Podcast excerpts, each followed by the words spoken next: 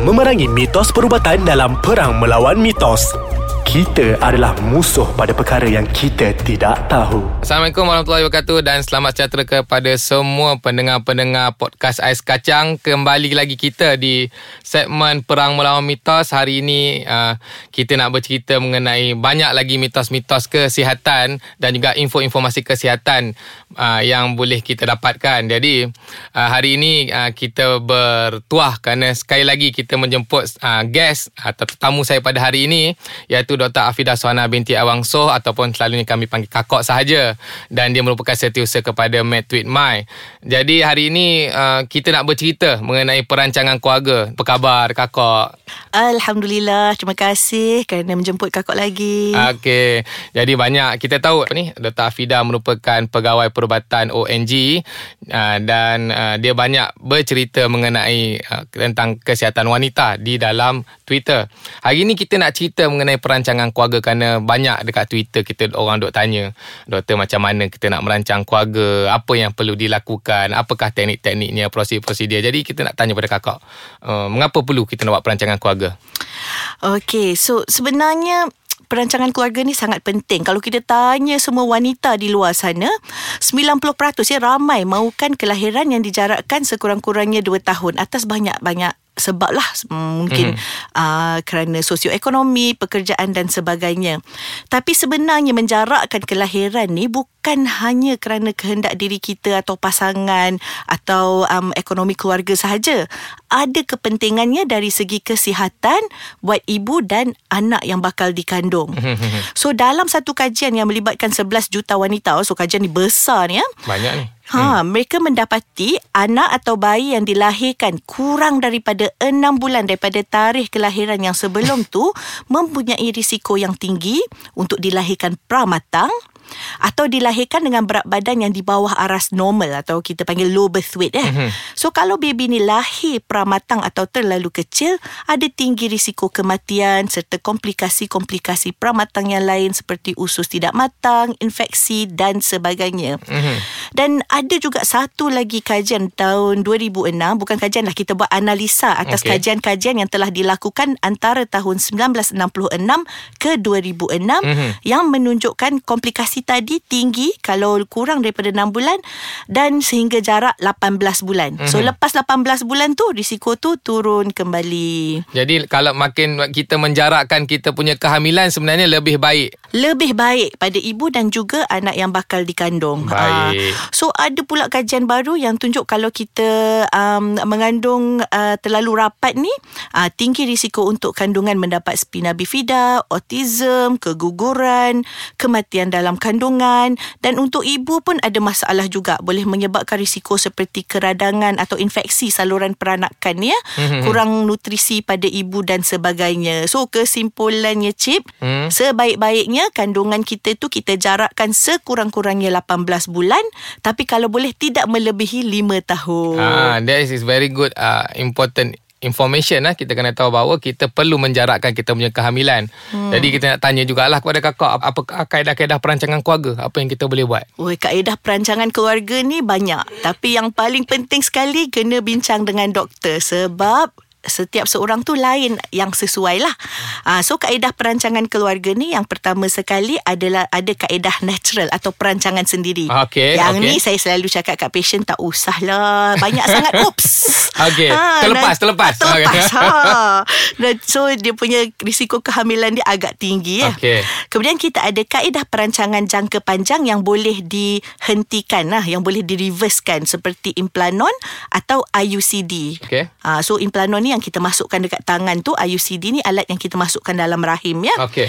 Ah yang ni bagus untuk orang-orang yang malas makan pil atau okay. selalu terlupa. Ah selalu orang lupa ambil lah benda ni. Ah siapa yang selalu sibuk, selalu terlupa makan pil ni yang ni bagus. Okay. Kemudian kita ada kaedah perancangan berhormon seperti pil atau injeksi Depo-Provera. Mhm uh, kita ada kaedah barrier atau penghalang maknanya kalau untuk lelaki kondom okay. kalau yang perempuan macam IUCD tadi mm-hmm. dan ada juga kondom wanita ya mm-hmm. kemudian kita ada emergency contraception yang ni penting sebab ramai tak tahu katakanlah kita terlepas kita guna yang kaedah natural tadi mm-hmm. yang selalu oops tu okay. so lepas tu uh, terlepas boleh jumpa doktor ambil emergency contraception. Okey. Ah, pil hormon lah.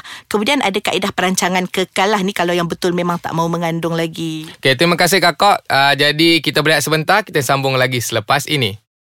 Okey, kita kembali lagi ke segmen Perang Melawan Mitos. Sebelum kita meneruskan kita punya perbincangan, kepada sesiapa yang masih lagi belum memuat turun aplikasi Ais Kacang, boleh memuat turun secara percuma di Google Play dan juga App Store. Dan boleh juga memasuki kita punya website ya, www.aiskacang.com.my dan boleh juga melayari kita punya social media di Instagram uh, at Ais Kacang MY dan Facebook at Ais Kacang MY. Jadi uh, kakak kita nak teruskan dengan kita punya perbincangan. Jadi menarik kita dah tahu dah macam mana kaedah-kaedah perancangan keluarga yang yang paling kita sebenarnya kita tak nak ataupun kita kurang galakkan adalah dengan cara kita membuat dengan cara natural sebab kita tahu daripada uh, dia punya peratusan untuk ni lebih tinggi. Ada banyak lagi cara-cara lain dan kita harapkan mereka mengikuti nasihat tersebut. Jadi Adakah kaedah perancang seperti ini selamat untuk diguna pakai selepas kita duk cerita bincang pasal uh, kaedah perancangan ni? Okey, so kita dah beritahu tadi kaedah perancangan keluarga ni banyak kan. So sebenarnya ianya selamat kalau dibuat atau digunakan mengikut nasihat dan saranan doktor. Jangan ikut pandai sendiri. Ah, tahu kawan makan pil kita pun eh aku try lah. Ah, jangan sebegitu ya sebab setiap orang ada kesesuaian dia yang tersendiri.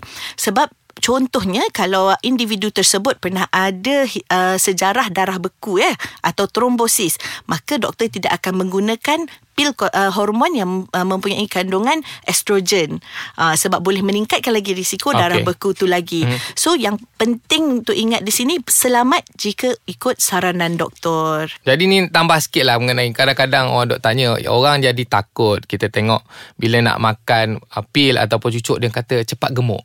Mitos. Jadi, macam mana? Sebenarnya macam ni. Kalau ikut kajian, sebenarnya uh, berat yang kita naik selepas makan pil hormon ni 2 kilogram je. Yang lebih-lebih tu sendiri. ha. Tapi Jadi betul. maksudnya ada risiko untuk mena- naik berat badan ada? Sikit saja tapi itu pun sebab begini sebenarnya pil uh, lebih-lebih lagi kandungan progesteron dalam pil tu boleh menyebabkan um, peningkatan selera makan. Okey. Saya selalu beritahu pesakit saya uh, kalau jenis yang bila makan pil tu rasa lapar sentiasa makan malam sebelum tidur. Okey. Tengah malam pukul 3 jangan bangun pergi buka peti ais. okey okey. Okey. Ha jadi nak beritahu kepada semua kita punya pendengar-pendengar yang takut sangat nak merancang sebab takut naik berat badan sebenarnya lebih kepada kita punya Uh, gaya Penjagaan. hidup lah penjagaan. Ah, kalau kita kalau jaga betul atau apa sebenarnya tidak akan meningkatkan Kalau badan. uh, selera makan tu bertambah pun rasa nak makan kunyahlah carrot Okey. okay. atau batang Okey. seleri. Okey, jadi makanlah makanan yang sehat. Itu yang paling Betul. penting. Jadi yang terakhir kita nak tanya kepada kakak, bagaimana kita nak tahu kaedah yang sesuai untuk diri sendiri? Sebab banyak sangat cara, tapi mana cara yang terbaik?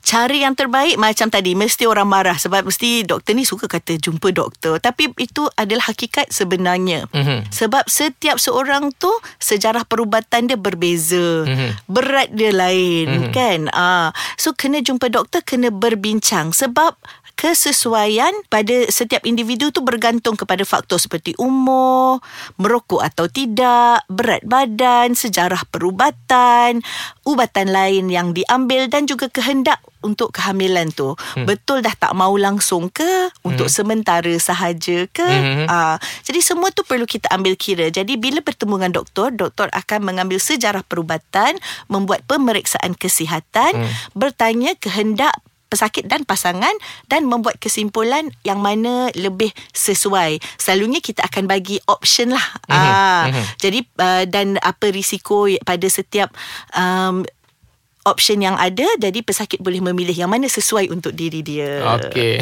itu yang penting. Kalau kita nak buat ataupun apa sahaja nasihat perubatan, jumpalah doktor terlebih dahulu. Biarlah diakses oleh doktor dan yang paling penting membuat persetujuan bersama. Sebab kita Persetujuan kita bersama, tahu betul. kadang-kadang kalau tak ada persetujuan bersama ni orang tak nak apa, ada yang tak nak buat atau tak nak teruskan.